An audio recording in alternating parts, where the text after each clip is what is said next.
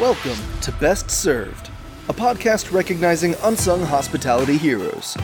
Join Chef Jensen Cummings as he chops it up with industry leaders about the humans who've impacted their lives and careers. From childhood guides to ass kicking mentors to the team members in the trenches that make it all happen. Help us celebrate these rock stars by sharing our show and nominating your own unsung hospitality heroes. Connect with us on social media at Best Served Podcast. Now, here is your host. What's up, everybody? Jensen Cummings here. Thank you, as always, for tuning in. Today is Best Served Podcast 376, and we are talking with Paul Arahara of Da Fam Bam, and we're going to be talking about restaurant TikTok, something that Paul and the entire fam has been able to like really, really cultivate and uh, been paying attention to what they've been doing. Really love it. Two things that I really like. You all know me. The family legacy, the story of of my family in the industry has been pretty important to me. The fifth generation, all of that. Well, the way that Paul, Lina, Jolie, the three of them have been able to kind of show their family has been really unique. A lot of food content creators out there. This has been unique. And the other thing that I really like that you'll see here in a moment, we're going to play a clip, is that they show the people behind the food and you know that it has to be about the people it cannot just be about what's on the plate so i really appreciate that as well. So what i want to do is uh is take a second show you all a little clip so you get an idea of what they're about. We kind of cut it down a little bit so you'll have to go to their tiktok check out the full pinned uh, post to see the whole video but you can get an idea of what they're all about and then we're going to talk to paul and see what we're getting to. So let's let's play that beautiful clip here. It's dim sum time. Let's go. That's right, we're at My Job Dumpling Time in Thrive City, Chase Center where the Warriors play, and look at this beautiful layout. We're gonna start off with the seafood gyoza, which has a spinach skin, and inside is gonna be big chunks of crab, shrimp, and scallops, and it is juicy. These are gonna be the Xi'an boiled chili pork dumplings, and I love the skin and the meat texture. It's so delicious. I love the bar here. One of the main reasons I work here. Fresh dumplings here, and this is one of my favorite coworkers, and I always see her making these. These are shumai. And this is absolutely one of my favorite things. This is the shrimp and pork shumai. It's dim sum. Yes. Love it. All right. No further ado. Let's bring Paul in here, talk about that clip and talk about restaurant TikTok. Paul Arahara, good to see you, my friend. Nice to see you, man. Thanks for having me. Of course, absolutely. Again, love what you're all about. Love the family vibe. Love the energy. Love that you are showing off what we call unsung hospitality people. The the heroes behind the food is so so important to us. Uh, the fam bam, tell us first the name, kind of what you're all about, getting the family involved. Give us give us an idea of what what you all are into. Yeah, yeah. You know, um, I always wanted it when we did the social media. I wanted to do a family. You know, so I wanted everybody to be included. I didn't want any one person to be a superstar, so wanted to make sure we are all part of it. And then, you know, uh, I've worked in food my whole restaurants my whole life 30 uh 33 years almost you know? So um that was just natural for me to do that you know? And uh, and I love covering uh my industry. I don't I don't see myself as a foodie or a food TikTok. I love the way in fact I must start using that restaurant TikTok. It's restaurant TikTok uh, man you're, you're an insider showing what it takes to be successful in a restaurant. Right and I love covering my own industry and uh you know the I was an orphan so I'll tell you this uh, you know, when I hear you say you're fifth generational, I was an orphan. So when I was um, 18, I was homeless. And uh, the restaurant industry takes people like us in. The restaurant industry is filled with uh, refugees, immigrants, convicts, uh, lost and found like me, you know, and uh, uh, and I always make sure that when I'm in restaurants, it's one of those places where I can find people who have similar backgrounds like me. I'm probably not going to find too many in a in a financial institution or in the tech industry, but in a restaurant, these stories aren't that uncommon. They're yeah. pretty common in the back oh, of the house. I love I love hearing that you, you find you find your people, right? And you yeah. find uh, people that have similar stories, have similar joys and pains. I think it's one of the great strengths of our industry. So I, I appreciate hearing that. And yeah, the fact that you're you're now starting, you know, the second generation for Mhm. you as as get to see Jolie, you know, like really getting into it and understanding it. You mentioned that culinary school is potentially on the horizon. I just I just really love that about it. So two of my favorite things is the family and showing off the people and you know, getting to highlight somebody that's back there making tens of thousands of shumai, I am sure. Yeah. Uh what is what is that like? What's their reaction to it? Do they appreciate it? Are they embarrassed by it? A little bit of both? Like what's it like for them? Uh, it depends, you know. Everybody's different. Some people love it, you know. Uh, but you know, I come off when I'm in the kitchens and I'm in all these different restaurants. They know. They know I've worked in restaurants. You know, I talk to them. I'm like, hey guys, last night I worked a 12 hour shift. I was scrubbing plates. You know, like I really like what you do. You know, and, and um, one thing when I'm in there, I'm always making sure when I'm recording, I'm talking to them the whole time. Where are you from? You know, and and it, and it just becomes fun. You know, that the whole, you know, you just kind of let go and it's very comfortable. And, like I said, uh, I love meeting. I love meeting those people from different backgrounds. I share a little bit about myself every time I'm back there or wherever I'm at, you know, and, and it really just eases everybody up, and it's cool. So it's, it's Yeah, I, I I recognize that. See, I don't you don't see that in the 90 second, the 2 minute, the 1 minute, the 42 second clips that you show on TikTok. But I can tell because the energy is there. It makes a lot of sense. It's why I think I gravitated towards your content right away. I could just tell you've worked in the industry. The way you talk about them, there's such a admiration. You know what it takes to do what they do. You know the shit they have to go through to get to that level to be able to have that level of hospitality or that level of food. So i really appreciate that. Sometimes you see food content it just looks like an outsider looking in and it's hard because it's not our experience of the industry uh, even though that customer experience is important. I think for us knowing what it takes to accomplish that there's just again just such a good energy that you all have. What uh what I'm interested in is you've gone to so many restaurants, you've really covered the Bay Area, the greater Bay, Area so so well. What is it when you walk into a restaurant where you just know this video is going to be fire? Like you just feel that energy. What are some of the things that restaurants can kind of learn from that would make them, you know, pop a little bit more on social media, which we all need. All restaurants need to really, really buy into social media as an opportunity to tell their story. What do you think they can learn from what you're doing? energy. You said it. That's it. Energy matches energy. You know, you walk into a restaurant. Something we've been into restaurants where we didn't call them, we didn't even plan it. You know, we just walked in, they had no idea who we were.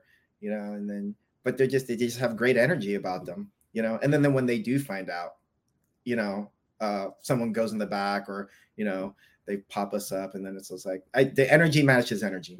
That's it. You know, and I, Love I tell on all the time. There's nothing like when you walk into a place and you meet the owner or the manager or any. That didn't have to be a bartender or wait. eh, Just that one person in the restaurant that has that energy, and it's like, all right, let's go. I know we're a great piece here. You know, Yes, you go into a restaurant, right. everybody's flat. You know, and you know, you already know what kind of establishment you're in, and you know, it's like, oh, okay, let's just get this.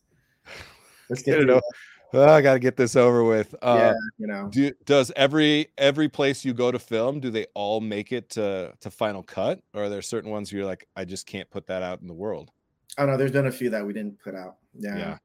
Yeah. Uh, in the beginning, there was a few, just a few that we put out that I, afterwards I sat back and I was like, ah, I really didn't like that. But but you know, you learn. But nowadays, I'll, I'll forego um, a few here and there. But for the most part, we put most of it out. You know. Um, yeah, only a handful that we decided not to do. that's good and i Yeah. think you know like going into a place again like you're you're checking them out on social media uh, you talked about and, and please everyone as always in the uh, comments will be a link to the six questions with paul arahara and you'll get to learn a little bit more. One of the things you mentioned was a place that's another one of your pinned tiktok videos where you said we we found them on social media. I just i love hearing that Yeah. because what an opportunity to again get out there and create another way to like market and tell your story. And so that energy you can start to feel it right on the social media right? Like some feel so glossy and blase you're like okay this was produced by somebody but it Mhm. doesn't have a lot of heart and soul you mentioned you mentioned one of your friends and you're like he's corny as hell but it's just him like what is it about we hear this thing be genuine authenticity it's a buzzword it can mean nothing or it can mean everything what does it mean for you when you see a restaurant, you say they're for real. You just know it. Oh yeah, I mean that's just you know we've had a few, quite a few people ask us to do their social media.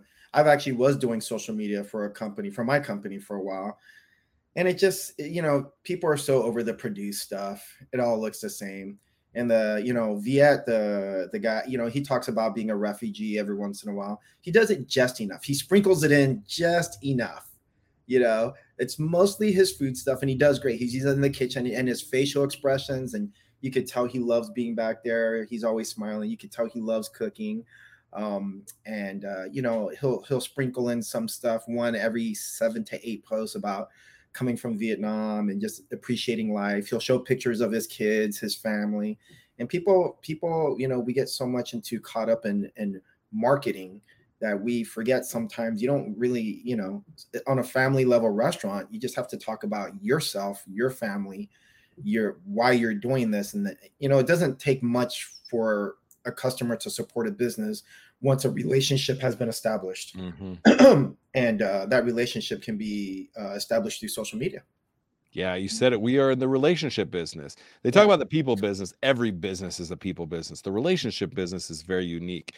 And no relationship was ever created by a service or product. It's all people. Restaurants are one of the greatest places though to create opportunity for people who are like-minded who didn't know that they were you know had a similar story or trajectory but like mm-hmm. that ability to be able to create a relationship i think is i think is so key and and i i like that too you got to you have to find this balance we call it like a whole house approach like tell me the stories from the food to the process to the people to the struggle to the joy like all of it. We want all of it, and I and I really appreciate again that you guys are kind of showing that off.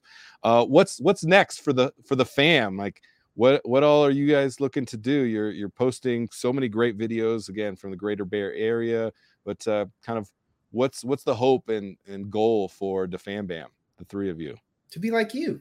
hey, come on! Um, Don't I want to shoot higher than that, Paul. You got what it takes, my friend. uh, I want, you know, I really want to do a podcast. Uh, like I said before, I was homeless when I was 18. You know, I was an orphan at eight, uh, 18 years old. Uh, I was uh, in, institutionalized for 17 years, so I never learned any skills. Uh, never went to, never learned how to read. Never learned anything. You know, um, when I was 18, I was homeless. I was just thrown out on the street. Hmm. Uh, state of California wasn't responsible for me for anymore, and um, I worked minimum wage until I was 25 years old. And I and I wish somebody would have told me I was in McDonald's and all that stuff, fast food, Wendy's, Jack in the Box. I was a dishwasher at Tony Roma's. And I wish somebody would have told me, like, you know, hey, you can go work as a waiter, go be a bartender, you know, um, and and give me that route. Um, so I really want to start a podcast where I want to help people get into the restaurant industry. Um, because a lot of people can't afford to live in these cities anymore uh, especially right. when you're 18 years old. You know, if you're graduating from high school, you're not going to be able to afford to live in San Francisco or New York City um, if you don't want to go to college. So, what can you do that can probably streamline you income at at least you know at least the livable is, is the restaurant industry, front of the house. Um, and then also, but I, I, just love the whole restaurant industry in the whole. You know, um, it's a great ladder. You don't you can work in restaurants in San Francisco, and if a few years from now you want to open up your restaurant, you can go 25 miles out you don't have to do in the city. Take some great food to all these cities are now being established. A lot of people are moving to those cities and oh, I missed the food from New York or the Bay Area. Just go 20, 30 miles out. yeah. You know, and, and bring them what they're missing because uh, there's a ton of people fleeing um, and you can follow them. Um, they're still coming back to the city for food, but I really want to do a podcast about the restaurant industry. You know, um, I love the seasons you know, I lived in New York uh, after September 11th. Uh, the whole restaurant industry shattered. Um, I was in the Empire State Building um, at uh, Houlihan's, and uh, and then I found out about seasons, so I started going to Key West and Miami, and then, you know, there's seasons all over the country. Right, all of them. Take you all over the world. This yeah. Industry.